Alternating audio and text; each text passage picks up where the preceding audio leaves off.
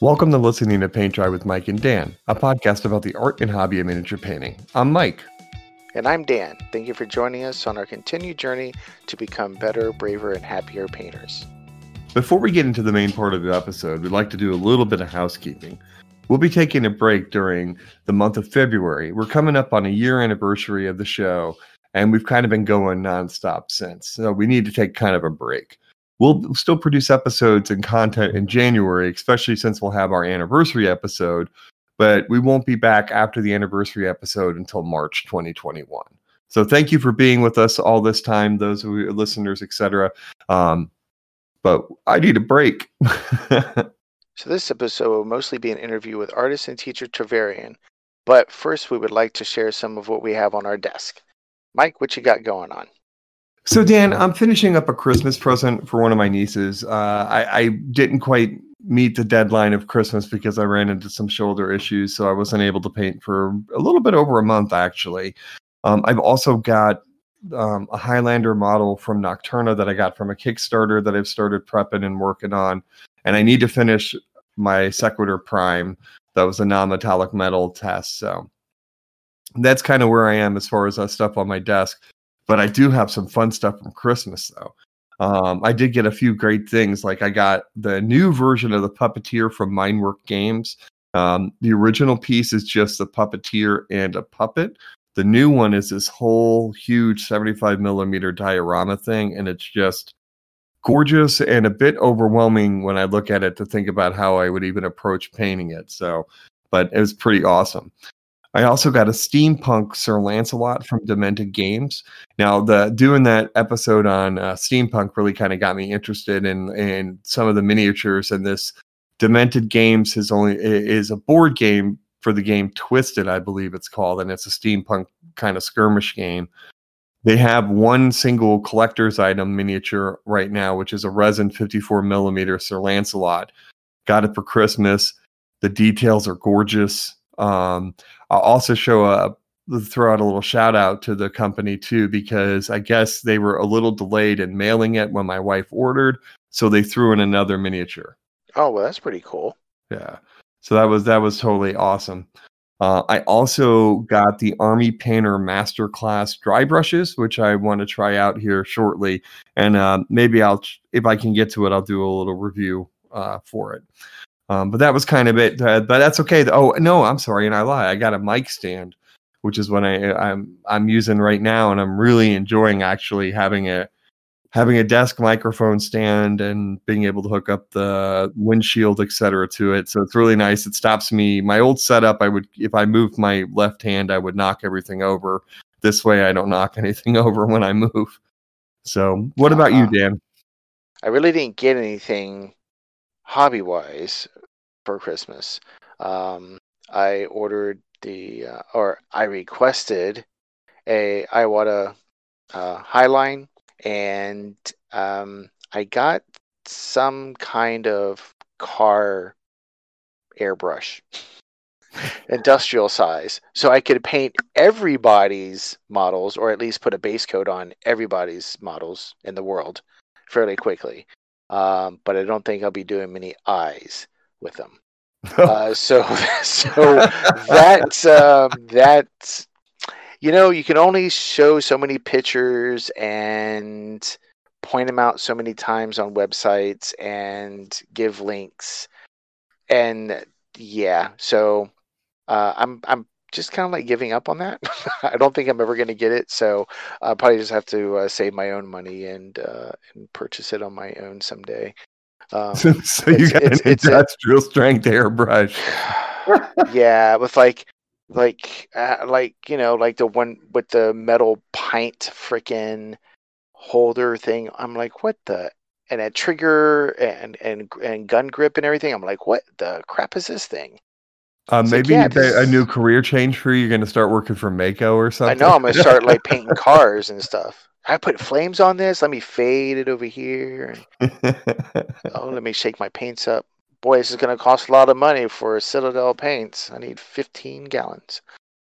so, so, so yeah. So uh, instead of doing that, I concentrated on um, painting. So I've been doing an awful lot of painting. I was priming. I was priming um, all my space marines black because I want to paint. Well, let's see. I have. What do I have black? I have. Uh, oh yeah, my Dark Angels, which are um, my thirty K ones. So they're all black, and I prime everything black. And, oh, yeah, my Legion of Damned. So uh, I went digging around and found some old Legion of Damned. So I wanted to try to bring those back up and using my Scale seventy-fives. Because by the time you guys hear this, I'll have the whole entire uh, collection of paints. I've been buying like two or three every week or so, slowly building up. And then um, Mike gave me some some green, filled up my green, green ones and my purple ones. So now I only have like one or two left that I have to purchase, so I'll be doing that here soon. Um, so I wanted to do some um, some painting with it, and I wanted I liked the uh, the reds that they had, so so I started working with those. I'm like, hey, these are these are blending fairly good. So I was like, oh, I could probably start doing my Legion of Damned again. So uh, I'm going to try to finish up this army here. I got about forty guys I need to do. So forty Legion of the Damned. Yeah. Yes. I have, so, I have so many, and I'm out looking for more. So if anybody has any they don't want, I'll. Uh, yeah, I have a I have a resin one if you want it. I have a, f- a fail cast. I mean, fine cast resin one. Oh, the fine cast resin ones. Oh, boy, actually, he's are... in really good shape. I didn't see many bubbles on him or anything. Uh, we'll see. We'll see. And I have a couple of metal. I think I have a couple of metal ones. Like I have the sergeant holding the skull, the skull and a chainsword. And he's oh, you have Sergeant Centurius. Is that who that is? Yes, it is. He's uh, he's one of these rare guys, rarer guys. I bet you I have like, three of them. Yeah, I have about three of them. How did I know that? I got one in the box, one that's almost painted, and one that is painted. That was my first uh, skin, dead skin toned guy that I painted. Was his, was him, was his nice face. So yeah, so I've been working on that. I actually pu- uh, put my BattleTech stuff away for a little bit, um, just to cleanse the palette. And uh, I was working on my sisters again with the with the um, ivory ivory armor with uh, with the bluish and purple uh, cloth. So I've been going back, getting some of that knocked out. And, of course, working on my thirty K guys. I have thirty of them that I'm working on. So spray painting them all black was fairly easy. Um, but now I'm doing uh, their weapons, and I was fading. I was doing some um, practicing my glazing. So I was fading from black to like an orange color, but going through red. Um, so it's been it's been fun. It's been a... Um, What, what would we call that? A intent, uh, not intentional. I don't know what we call it. I've been practicing, so I'm gonna have fun with that. So I'll know how to paint red here pretty soon. And uh, intentional practice, is that what you were going for? Kind of. There's another word for it, not intentional, but another one. And that's all right because it's late at night and I haven't drank enough yet. So that's real. Let's see. Is that it? Um, yeah, those are. That's pretty much it. I mean, there's. The, the, those three armies is enough. I mean, pretty much all black on all of them except for my sisters. Uh, that's an opposite color, but I, I, I just want to, I just want to clean my desk off because I got so much shit, and so I have egg cartons. That is, I store all my guys in egg cartons, and I have probably about fifteen of those because each egg carton egg holder can hold one one figure, and um, that's how I store them all. So when I take them off all the sprues. Uh, I I do I paint everything in sub-assemblies, and then I put them together. So I know which guys go into which little egg hole, and I put them in places in there. So I do my batch painting and everything. So, um, so yes, I I wanted to get rid of some of those because it's taking off a lot of space, and I reorganized my paint drawer. I did that too. Nice. Uh, let's see. Um, oh, yeah, I forgot so about two things I got too. So remind me at the end when you're done. Okay. Yeah. So, uh, anything that I, yeah, I didn't get anything for Christmas at all. Uh, my bottle got, my wife got me a bottle of whiskey, but I don't drink, like legally drink. Uh, and let's see, what else did I get? Stuff, stuff I don't need. I, I think I think that the whiskey and the combination of the industrial airbrush, that has got trouble written Maybe all I, over it. I could probably I could use the whiskey to spray with the airbrush and strip everybody's figures. So after I paint the figures and we don't like that color and it's just too goopy because so much paint has come off on them, kind of lost the detail, I can go back over it with the whiskey and that would hopefully strip them all. And then we can start over again. That's the kind of airbrush you go, are you, what are you trying to paint or put out a fire? My God. Yeah, that, that won't work. That's a stupid idea.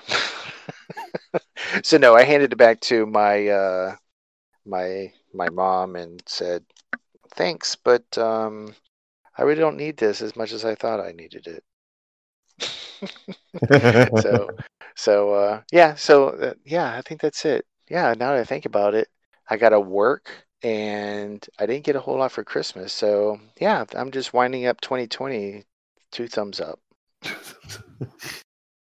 Well, you know, at least you you did get, I got you some beef jerky. I mean, I did. And you know what? My kids love it. They are very excited about the beef jerky. I can't remember what flavors they like, but they're just like, holy crap, that one is good. And that one is good. And they're resealable packs too. Nice. Well, that's good. So, so actually, yeah, thanks. That's the best Christmas present I got this year. Well, I'm at least glad I gave you the green paint set too, because at least I know that's yes. going to be just for you. Just for yes, you. And um, I didn't, I didn't get a chance to play with the colors too much, but uh, when I go to my forty K Dark Angels, I'll um, because I have let's see, I I went through and reorganized all my my Dark Angels that I had, so I have a big box of the thirty K guys. So I have you know I have thirty. thirty on the sprues, so I haven't touched them, and then I have the thirty or forty that I'm no, there's thirty that I'm working on right now. And then I went through and found all the ones from the Dark Vengeance set. Oh, nice. I've got I have eight squads of those guys. Half of them are painted, half of them are not. So, I was like, holy shit, where the hell did I get all these things? It's like I only bought one. And I think those guys might be painted.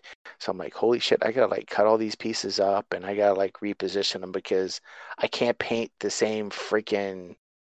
Well, I think you got Dark Vengeance guys from me too, though. I got a couple from you, but uh, literally I put them, I, um, I lined them, I lined them all up and, you know, and, and played war with them on the floor.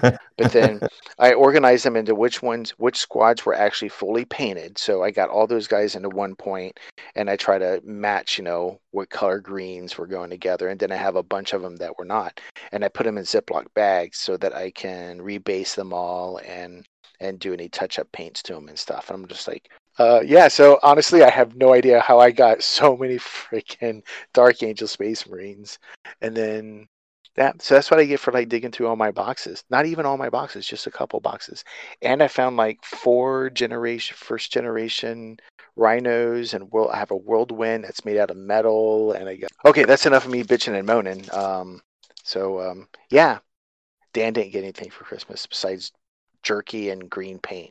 From Well, I forgot to, to to tell you, or not, I know you know because you got me the Vallejo paint stand for my desk, uh, and I appreciate that. Actually, it's in use right now. I've set all up my paint, I set my paints all up to to work on a couple of projects. Good. I hope. So, I actually I hope it works for you. Um, I really dig mine. I really I use mine all the time, even though I have um the uh, Desk Wizard one. I have this one off on the side as my my other like a storage play storage set instead of my my immediate like project one that I use my um Desk Wizard for, um but yeah I I love mine. I, that was the first one that I purchased for myself years ago and I love it, man. So awesome. I hope you get uh hope it gets lots of use and uh, it comes in handy for you.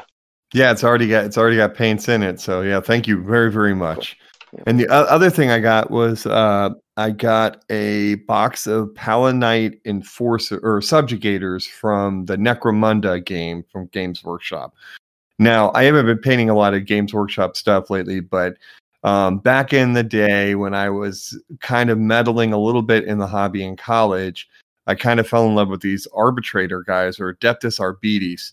Um, they were basically like the underworld police officers, and they carried shotguns and stuff like that. So really cool. They even had robot dogs. I probably actually have about twenty of those models, um, but they're not, they're never coming back. And so the closest thing that they're kind of the new version of them are these Palanite enforcers and subjugators, et cetera.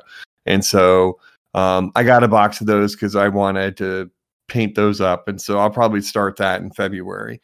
Um, when we're on break, but uh, you know, I was just thinking about that. I was uh, earlier today. I was thinking about trying to find some old Judge Dredd figures, and that just reminded me of when you said that. It's reminded me of those guys, or it reminds me of him, kind of, sort of. Well, I think Manic Games makes a Judge Dredd game. G W did too a long time ago. Yeah, I remember that. They had a they had a that and they had a Western game at one point too. Yeah. Which is kind of funny. Apparently but, they had a fantasy game too, but that went uh, away. I guess.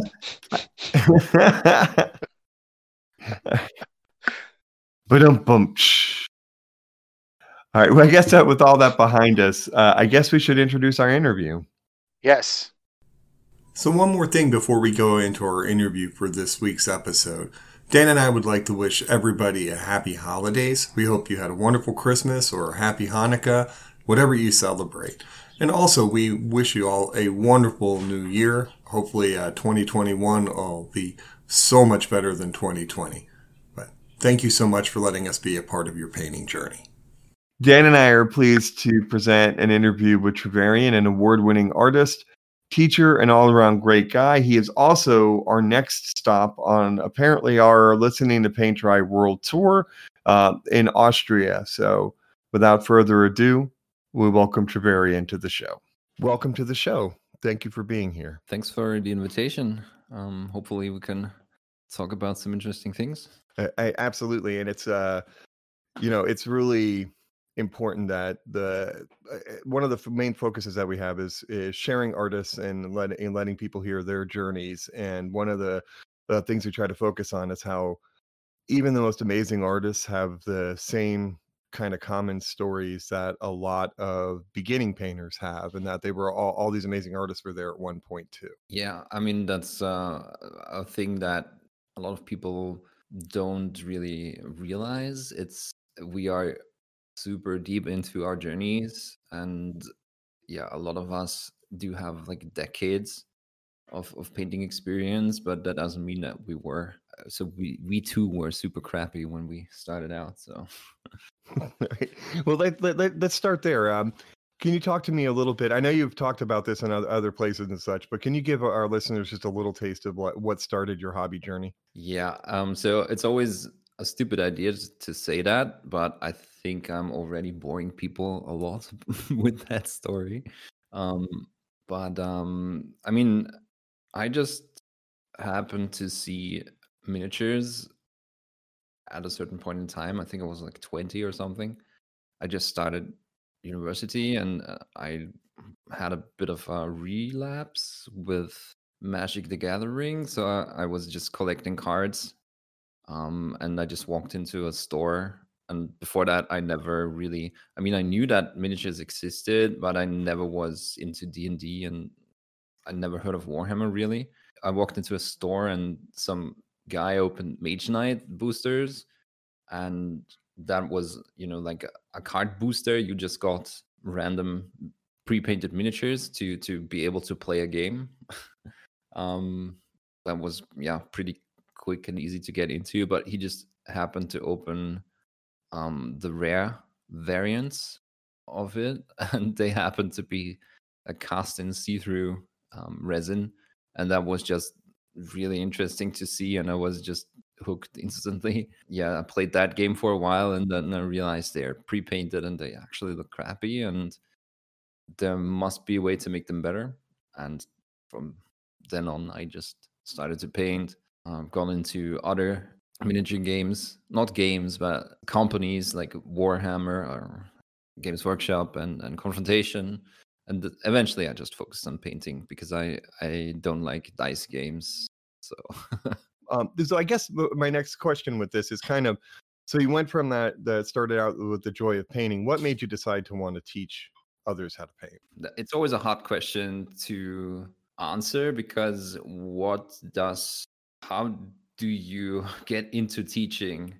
Um, I guess because I'm a teacher by trade too, or I don't know how you say it. Um, so I, I started to be a biology and psychology teacher. So I guess I always just wanted to try and spark um, interest for the things that I'm interested in. Guess I was always hoping that because I'm really interested in things, I could maybe spark uh, the same joy and I guess interest in, in other people for the things I, I do. So uh, yeah, it's the same with biology and science, and it's the same with painting. I just really enjoy the things I studied for um, and that I have experience with. And I just, yeah, hope that, yeah, to be able to spark that joy in other people, I guess. And see, that that's one of the things Dan and I always talk about is uh, every time we run across people uh, that are just amazing teachers, we find out they a lot of times they have a teaching background like you. And so they, it actually, it, it the way you teach, it makes a lot of sense that you have a teaching background as well. So because there are a lot of artists that teach classes that don't know really how to be a teacher per se. And so it, it your your skill level shows in how you conduct your videos. And um, Dan used to be a patron of yours, and and talks about he always talks about how valuable your videos are because they're they look like they come from a perspective of a teacher. So it's very impressive. Thank you. Yeah, I mean the thing is, uh, it's it's not actually that hard. You just have to think about what a student knows and what he cannot know and what he needs to know. Yeah, just put yourself into their shoes um, and try to answer the questions that they might have beforehand. And yeah, just thinking in along those lines. Um, if, if you don't mind me deviating a little bit from some of the questions, you had mentioned that you have, you know, the, the science and biology passion. Has that spilled over into your miniature world, painting world at all? I don't think so. Maybe a little bit. And uh, so if, if you do science, you have to be observative uh, of whatever you do. You cannot just do a recipe and and not react uh, to things that happen spontaneously or take the things that happen spontaneously into consideration. Uh, because how do you do you find new things? You you just try the old things and and. Some things happen, accidents happen, happy mistakes happen. Yeah, right. I, I, I see I have another Bob Ross disciple here on the phone with me. yeah, I mean, you just, you just have to drop the memes occasionally because that's what content is about. Right. um. So has was there ever a technique as you were trying to build uh, your painting skills? Was there any technique that you that you felt was particularly harder than others to learn? Yeah, so that's uh, a thing that is really difficult to communicate to people. But um, if you can, then try to not think in techniques. um, it, it's hard to understand that sentence when you present a new painter with that sentence, but I don't really think in techniques. Um, maybe an example is when I paint what I call, or you know, the, the miniature community calls volumetric highlights, where you take the shape of something and you put your own interpretation in it uh, and how light interacts with that shape. Uh, you don't really think, okay, if I dry brush this, Um, with a five degree angle, is this going to come out right? Or how much dilution do I have to put into my paint mix so that it becomes a glaze or a layer or whatever? You just do whatever the situation needs. So if I want um, a really bright opaque highlight, what am I doing? I'm just putting um, a really saturated, I'm taking a saturated color in an opaque consistency, and I just put it there. And now I have a um, a border between a darker and a, a brighter color. So what do, am I doing? I'm just trying to blend that together. And how do I do that? Am I just using a glaze? Uh, probably not. Um, I might start with a glaze. So putting a an opaque layer over a hard edge like that is going to, yeah, pull it together a bit. But I can do the same thing with just stippling and leaving a bit of texture and and uh, yeah, leaving it to your brain to blend it together. So uh, at that point, you're you cannot distinguish a single techniques um, or single techniques from the whole application of paint, um, because you are you you would just limit yourself if you said, okay, I can only do this kind of brush stroke because I need to do this technique. So I guess we could say it was a bit hard in the beginning to to to unlearn the techniques or unlearn to think in techniques. That was maybe the hardest technique to learn. No, that, that actually is a great way of putting it, because I know you have that there, there as a painter who's trying uh, to move past mediocrity, like myself. Um, I constantly get stuck saying, okay, well, I don't glaze very well, so I need to practice glazing. And then I don't get anything accomplished, really. I'm just, you, you know what I'm saying? Like, I, you kind of get stuck, and if you're not doing it right, and instead I get caught in kind of my own head with uh, worried about the execution of a technique instead of really just kind of putting paint on a model. And so I, I totally see what you're, and appreciate what you're saying about un, kind of unlearning. It's kind of like a, it almost is like a, if you watch YouTube and such, it's how, like, every video is a different technique focus. And so you kind of get focused on those type of, that way of learning how to paint. So thank you for sharing. That's actually a very good point. um, yeah. And, and I mean, you mentioned you're trying to practice uh, glazing. I mean, no, it was just an example, but I mean, there's nothing wrong with practicing the application of really thin paints to uh, create the smooth gradient. Um, you just need to not stop at this and continue to think or think in the bigger picture that this is, might just come in handy at a point where you need to do exactly this, but you're not limited to this.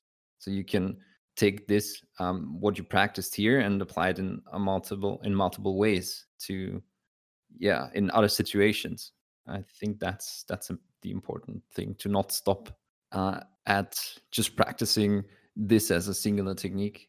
So your recent video about your creative process, which I, I have to tell you I particularly appreciated, because I'm always interested in how uh, painters approach their projects. Um, you talked about um, what your steps are and how you go through it. How important is it for a painter to understand their own process? Um, I don't think it's important at all, because for a long time I was, okay, there's two layers to that. Um, I was just doing whatever looked good, and I didn't think about it at all. Um, the only time I thought about it was if I was unhappy.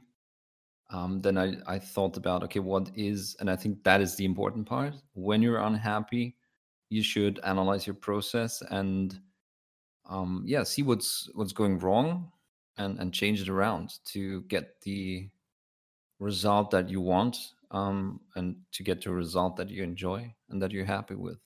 So, yeah, as long as everything is smooth sailing, I'm not sure if you really need to analyze your process, but whatever. You feel like, okay, something's wrong, I don't like that, you need to change something, then it's good to analyze. Also, you you talked about in that process video about having their, when you approach a project, you have to decide whether you go kind of more artistic or whether maybe uh, technical would be a, a word to use to describe it. Which do you, do you tend to find yourself to be on the more artistic side or the more technical side? Um. I think it's a mix of both. I don't want to sacrifice either too much. Um, I guess you could say I am more um, interested in composing a figure that has uh, interesting textures and interesting color interactions um, in a more traditional way. I guess it could be yeah viewed as, as a more traditional Games Workshop paint job approach, even though it is a tiny bit beyond edge highlighting, but I still like to have clean elements. Um, yeah. I don't know if I, that, I will say this. I wouldn't say that your, your techniques are a little bit above G W edge highlighting. I mean, you're an absolutely brilliant painter, and I enjoy, I, I your work is constantly, I look at Uh, your pictures for inspiration, so that that's being very modest on your point to say it's a little bit above G W's edge highlighting. Um, no, I mean, don't get me wrong. It is um, just that I think there is a lot of other painters that um, yeah, just drop the more traditional things in favor of yeah, just trying to push an artistic um, vision more than I do. I just really like to. Um, I just like harmonizing colors and well-rounded colors uh, on a miniature, and I, I'm not that interested in, for example, pushing um, a really hard highlight uh, from the left, so all the right area of the miniatures is in the shadow. That that's kind of boring to me, because um, at that point, I, I everything that is in the shadow just for me disappears, and it makes sense because that's what you want to transport and, and show, because if something is in a shadow, it's disappearing, it's taking a back seat in the composition. Um, to me, that is just because to me painting is a three D medium. Uh, you're going to be able to pick up the miniature, and I feel like I want the miniature to look nice and interesting when you turn it. And I feel like all these hard edges, and oh, sorry, hard light approaches and backlight approaches and all of that, that's really nice on pictures. But I, I, I'm working in a three D medium, and I don't want to use something that is, to me, more a two D technique. If that makes sense at all. That, that makes a total... Uh, You know, it's that, that conversation um, that constantly happens between realism and believability. It's mm-hmm. also a great, that that actually is a great segue in uh, to kind of my next set of questions, because I'm going to be a little bit more specific. But um, before I do those, I do want to ask you about how the Mythbusters with you and Vince started. Vince actually has been a guest on the show in the past as well, and I've had been fortunate enough to take some classes from Vince. Um, but how did that get? Can you talk a bit how that got started? I mean, we Vince and I do resonate on a lot of levels um, in our teaching approaches, and I guess to a certain point in our painting approaches. So.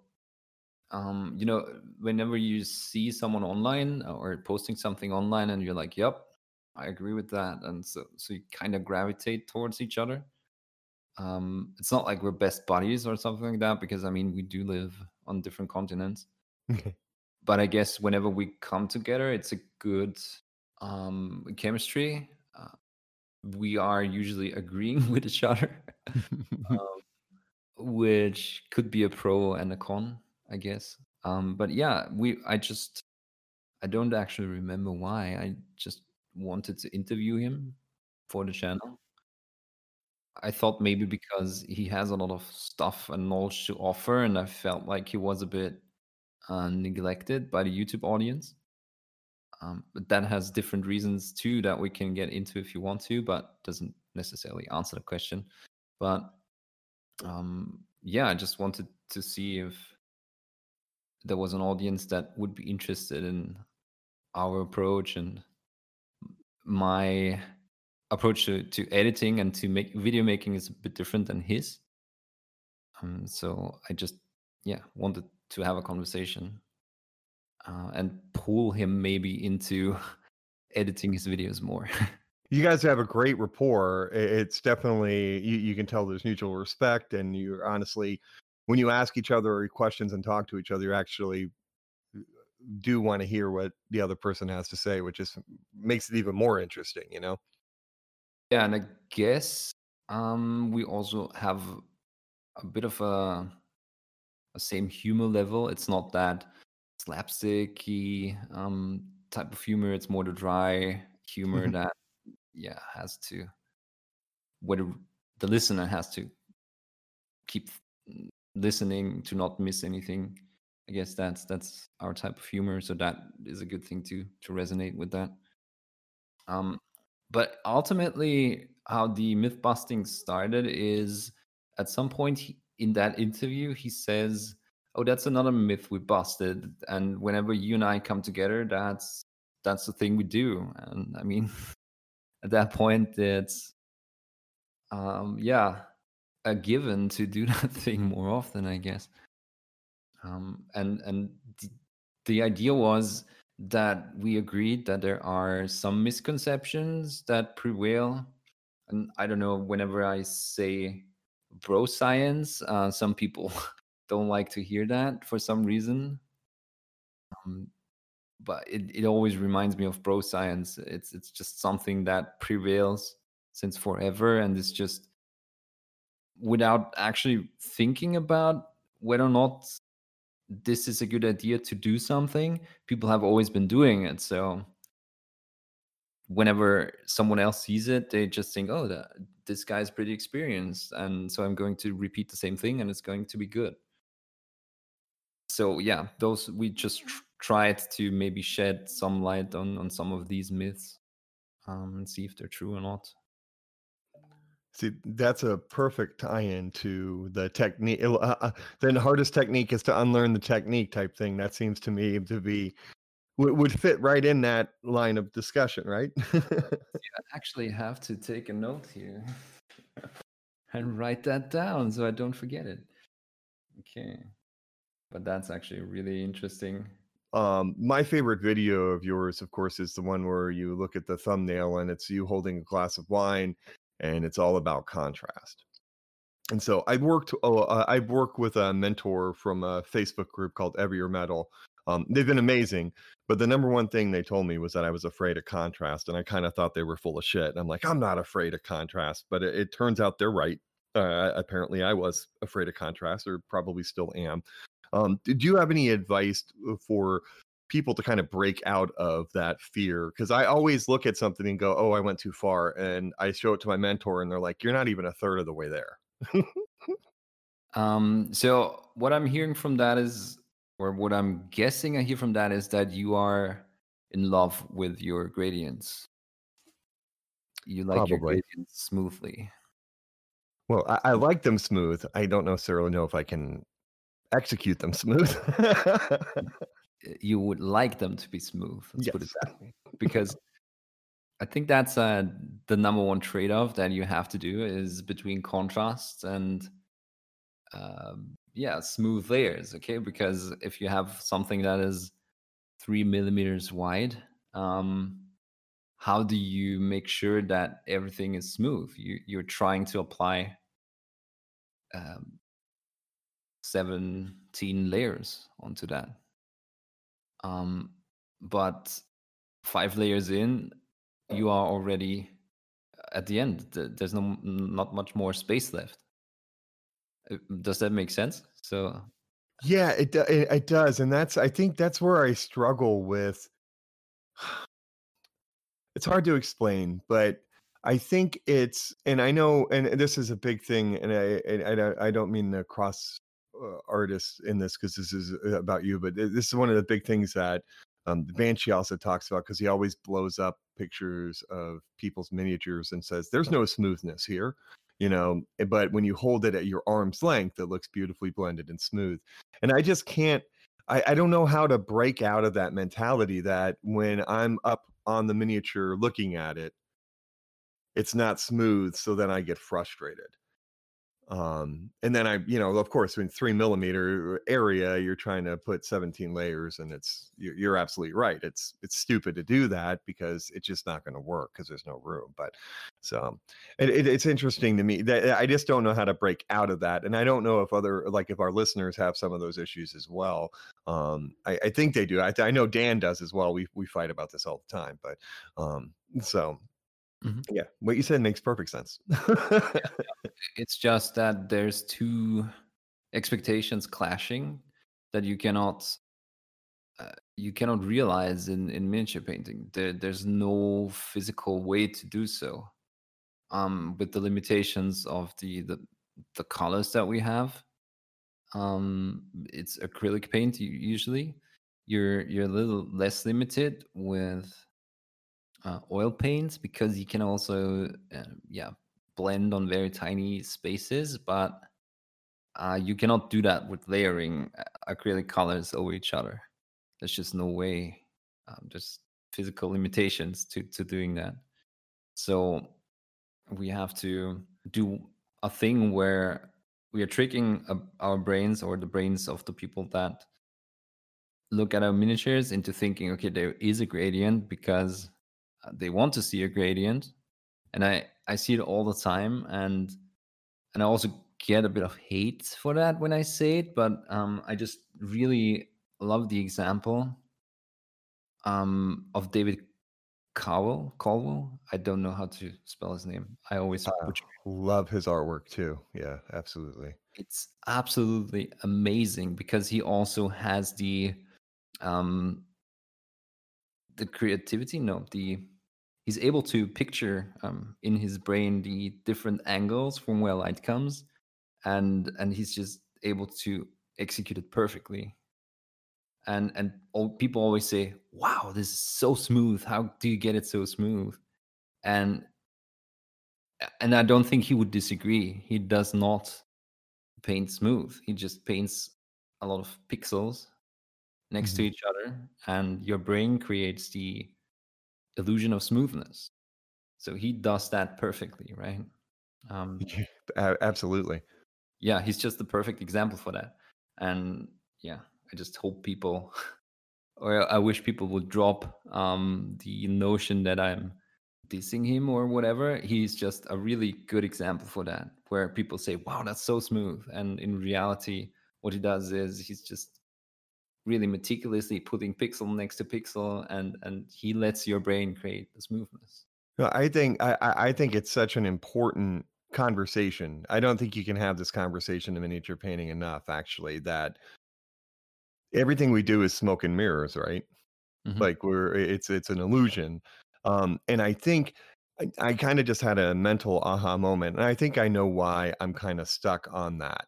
Uh, wanting it to be smooth up to my face is because maybe I perceive, like when I, I, I paint for a competition, I perceive judges getting up in close there, you know, like getting up really close on the miniature and looking at it and being like, ah, you know, this part here on this part of the face isn't smooth this close. You know what I'm saying? Like, I think that maybe my mentality uh, about, or misconception about the way people judge contests leads to that, you know what I mean? And maybe that winds up dominating my painting. um, if I can expand on that, sure, just quickly. Of course. That that's a very uh, golden demon way of thinking, mm-hmm. um, where their definition of a good paint job is something that has a consistent quality across uh, yeah, all the miniature, and a lot of the time that means you're painting smooth blends, um, and they, they they are not interested in in artistic value, I guess, because you cannot measure it. But when we're talking about smoothness, you can always find an error and say, okay, this paint job is not as good as that one, um, simply because the technique is not executed perfectly. And and I guess it's hard to judge which which one just speaks to you more, which one has the wow factor because of the way that the colors are composed, or light and shadow interplays, or how a warm cold contrast is added onto it, and so on. And that that is something that Benji does. That is pure artistic expression. It's, I would say, express expressionism in miniature form, right? Right. Um, and yeah, where the other one is just trying to quantify which one is better. Um, mm-hmm. Yeah, that's that's the two. That's the two ends of how to judge miniatures. Right. No, I, absolutely. And, and it's, you know, what's funny is I've never competed in a Golden Demon. I've only competed in things like the Capital Palette at the Nova Open, um, mm-hmm. for example, which is has a tendency to be more on the artistic side than it does on the technical side. So it's kind of a, a, a weird conundrum for me.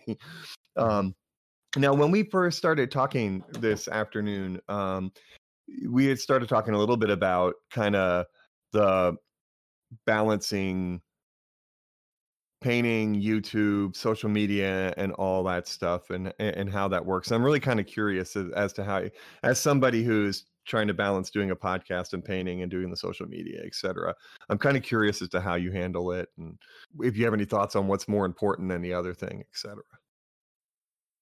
Yeah, so right now, uh, I'm not in a good spot with everything. Um, it's I'm at a point in my life, I guess, where uh, my heart tells me to just drop everything and, and just do the miniature stuff.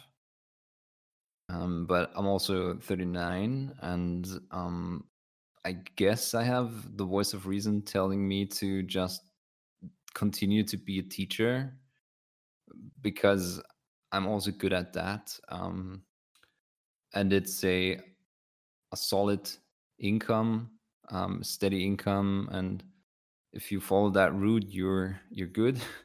um, but at the other hand, it's and it I just hit five hundred patrons yesterday, and I didn't even notice. Congratulations! Um, thanks, and it's it's.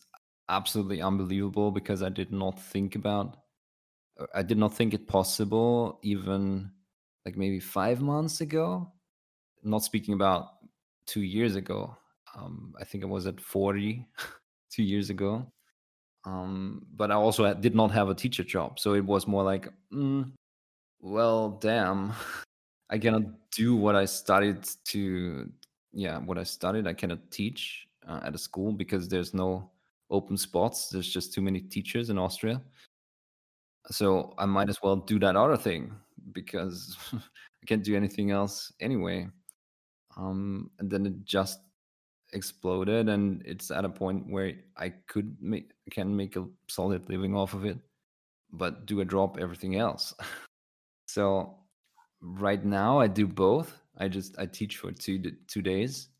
Uh, full days. It's like start at eight and stop at um, seven p.m. ish.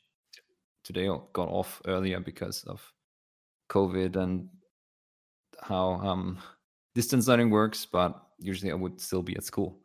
Um, so those days I cannot do anything. I just go, come home and go to bed. So those are days where I cannot do any content, and then I have to prepare those two days, which is just half of a, another day lost. So I do both the the YouTube content and the Patreon content in like two and a half days. That usually means like uh six to eight videos a month in just, I cannot do the math, um that's okay, four to maybe sixteen days. Well, it sounds to me actually the equation might be coffee plus all this work equals no, no little sleep. Yeah. So I don't know. I definitely know it's not sustainable, um, mm-hmm. but I also don't know what to do. I feel yeah, yeah. It, it's uh, but I, I will say the the content hasn't suffered, because the quality of your work has been fantastic. Actually, your videos are even getting better and better, which is also impressive too. So, well, whatever you're doing, you're doing well. Thanks. Yeah. So one thing that has suffered is maybe the amount of P D Fs I was able to do. I, I really like to do just written guides too. Um, I cannot properly do these anymore. Right.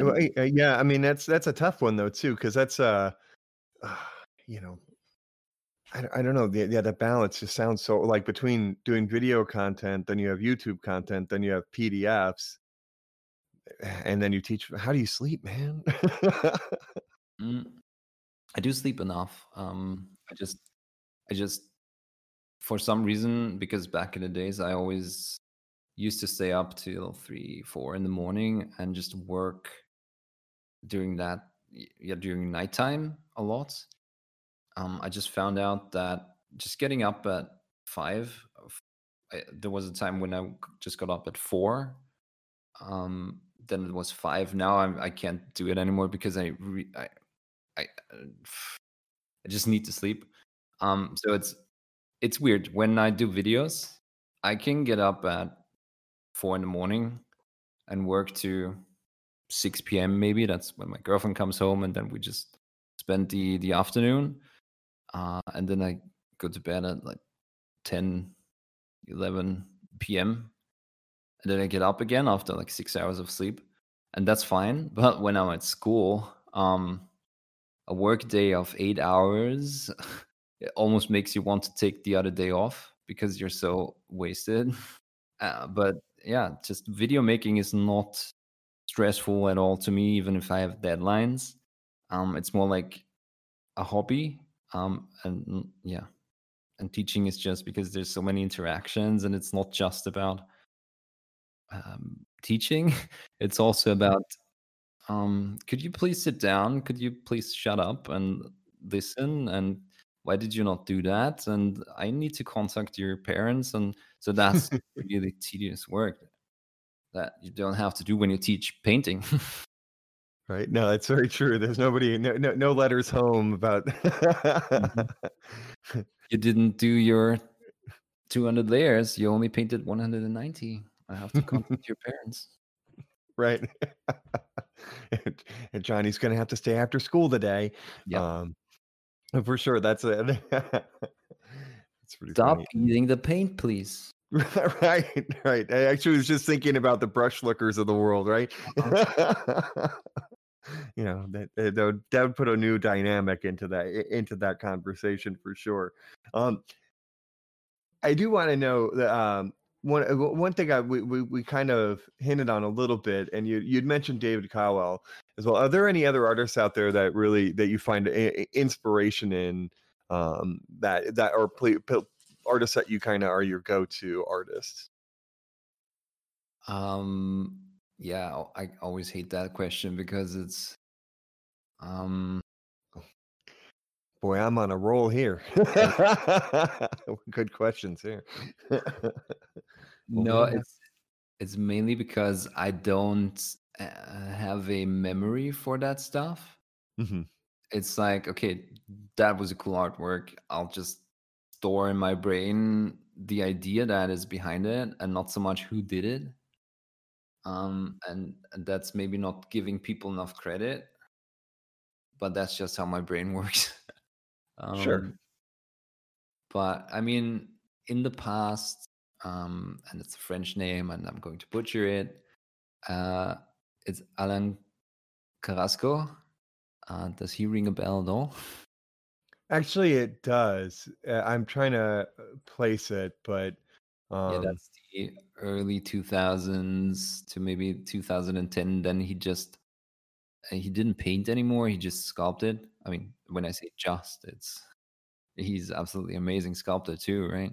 But mm-hmm. um, just the I guess just the the French um, style from the early two thousands was really influential. So there's a, a, a couple of names there. Well, you, you mentioned sculpting. Now that that's another, we haven't even touched on that as far as what you've done. Um, and I've watched uh, the, the Joker, and I've seen the Tracer that you did, which is just mind blowing. Um, what, when, when did you make the decision that you wanted to start to sculpt? How did you get into sculpting? If you don't mind sharing that with our listeners. Um, to me, it was a, a bit of a natural progression. Uh, you, first, you start painting other people's miniatures, um, and you try to do the best with what is there. And then you feel like, okay, that pose is a bit off, and if I just balanced it this way and just changed how this arm is, yeah, where this arm is pointing, where you want to do a more dramatic pose, uh, and so you you cut up these uh, metal minis, because back then they were still metal, right? To do um, the best you can with repositioning that arm, keeping as much intact as possible, because you would have to sculpt stuff otherwise. But yeah, eventually I just realized, okay, if I just sculpt the whole arm from scratch, then who cares about repositioning? Um, right. Yeah. So, and then eventually I just said, okay, I I, I kind of don't like any of the styles that are around at the moment, so I might as well just do my own miniatures and, and do uh, or, or sculpt the miniatures, sculpt exactly the miniatures that I want to paint. um, yeah, and then that was just the progression from doing tiny things, um, purity seals and stuff like that, just add-ons, repositioning, and then eventually doing full figures. Um, and then there was another progression, I guess, um, where I didn't see any need to sculpt feet on all of my, or, you know, legs and feet on all of my miniatures, because I can do character study with just showing the upper body and most of all the face. And yeah, um, so I went from, from figure sculpting into just bust sculpting, because I feel like it was a, a more artistic medium in that miniature realm. And I, I have to admit, I, I originally, when I first started seeing, um, I think the first ones I saw were like by Ouroboros Miniatures, where they had the C P New Skin thing, where it was just kind of from the thighs up. Mm-hmm. Uh, but and I was kind of like, oh, I don't know how I feel about that. Then I see things like the Joker and that you did, and I'm like, okay, actually, I, I, I actually like those. Who cares about feet anyways? You know, those are those are awesome. People that care about feet, let me tell you that much.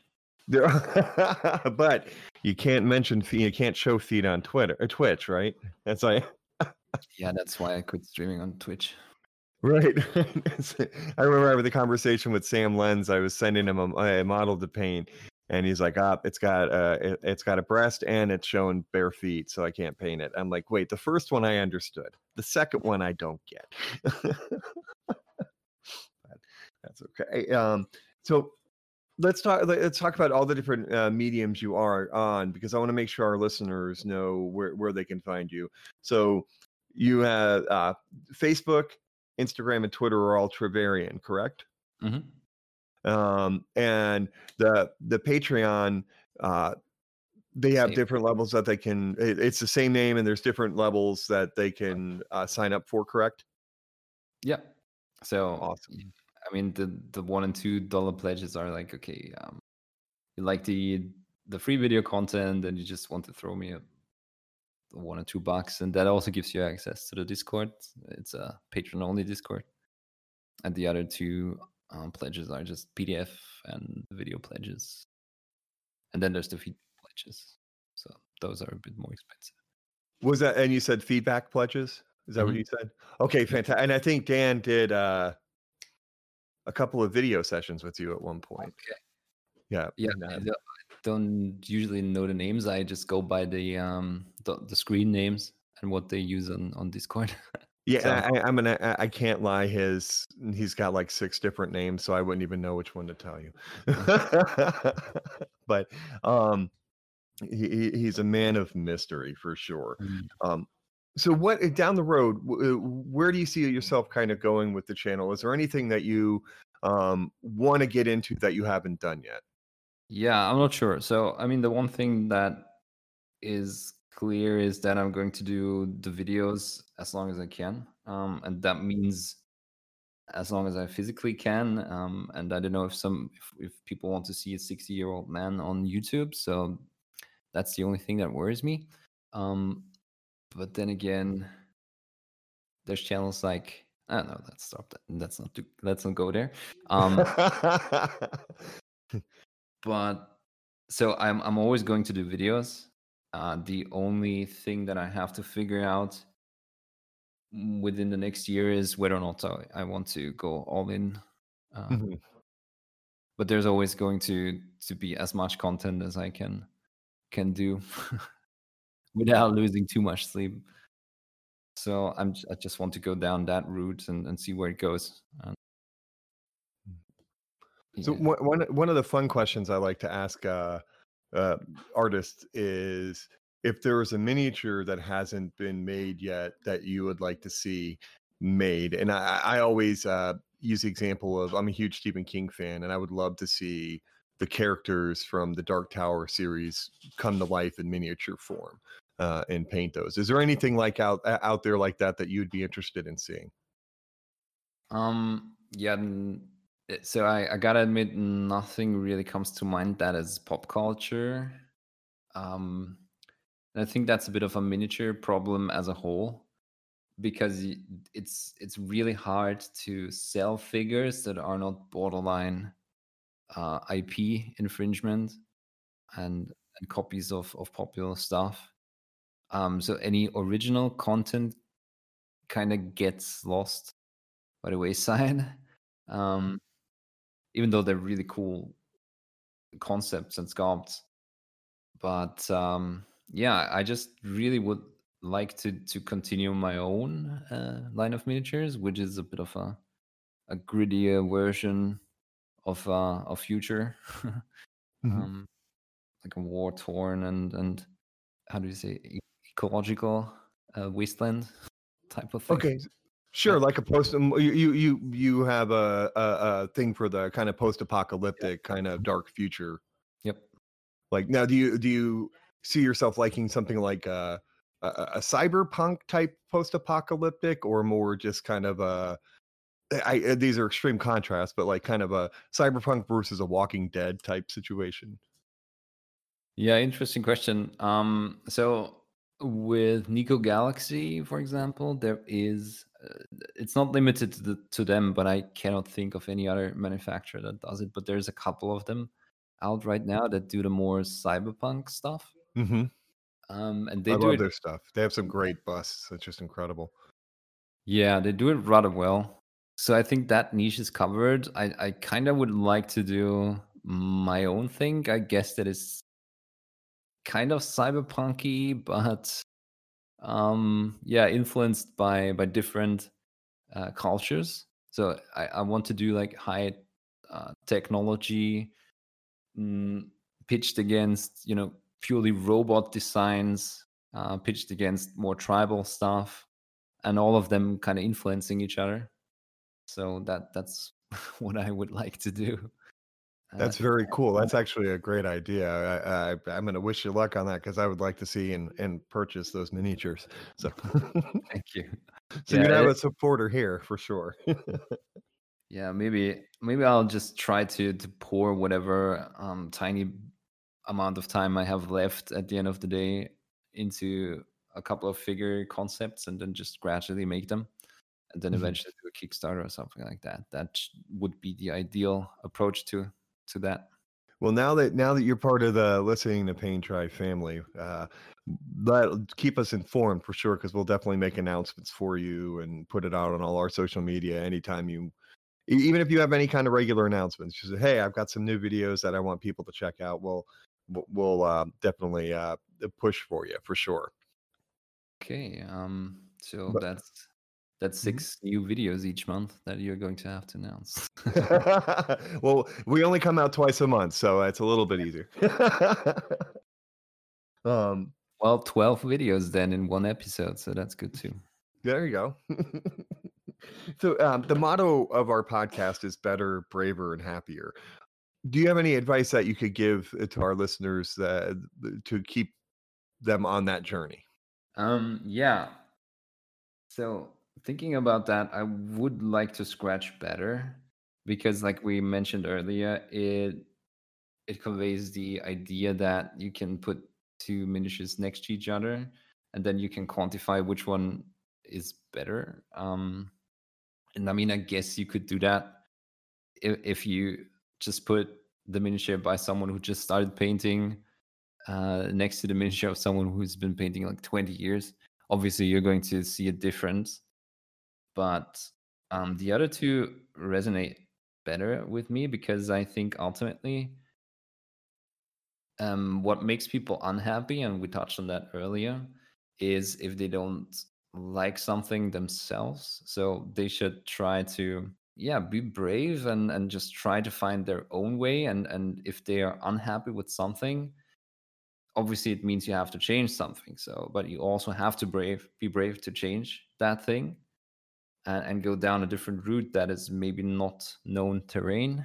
So uh, it's the, the great unknown, but uh, if you are brave enough to go that route, ultimately you're also going to be happier and just completely forget about better or not. The only thing I guess I would let count is that you're trying to be better than you were yesterday, but don't don't really compare yourself to others. It doesn't make sense because they might be looking for something completely different than you are looking for. Uh, and copying them and trying to achieve the same thing might not make you happy. Perfect. I guess that's my take on that. No, that's perfect. That that that's perfect, and that's one of the things we always stress is that you know everybody's painting journey is a personal journey. Mm-hmm. You know, don't don't. It's great to look for inspiration, but not for comparison. You know, for sure. Yeah, yeah, to get new ideas, and and you might find an idea that you like, but you might just slightly want to tweak that, and there you go. You're on your own path again. But we, uh, it's something you wouldn't have thought of if you didn't have if you didn't look at that other person's work. Yeah, right. That's fantastic. Yeah, and, and I really appreciate it. Thank you so much uh, for taking the time to be here. And again, it, it's been an honor to have a conversation with you about painting little toys. Yeah, thanks for having me. Dan and I would like to thank Trevarian for joining us and sharing his painting journey. You can follow him on Instagram, Facebook, Twitter, Paint and Putty, and YouTube by searching for Trevarian. You can also learn from him on Patreon.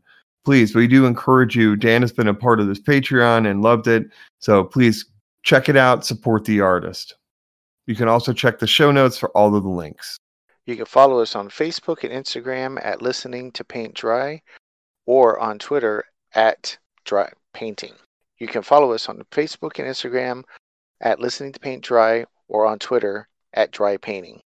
We also have a YouTube channel, which is apparently called Listening to Paint Dry with Mike and Dan. Give it a look. I don't know what you're going to see. So, please like, subscribe, or follow us wherever you get your podcast, which now includes Amazon, which I think we did a couple months ago. If you could leave us a good review, that would be really, really cool and help out the show to get us to three listeners. Three. I, I think we might actually be at four. But anyway, four. You can also drop us an email at listening to paint dry at gmail dot com. Yeah, four listeners. I know, we're outrageous. Sweet. So just worry about what you can control to become a better, braver, happier painter. Until next time. See ya.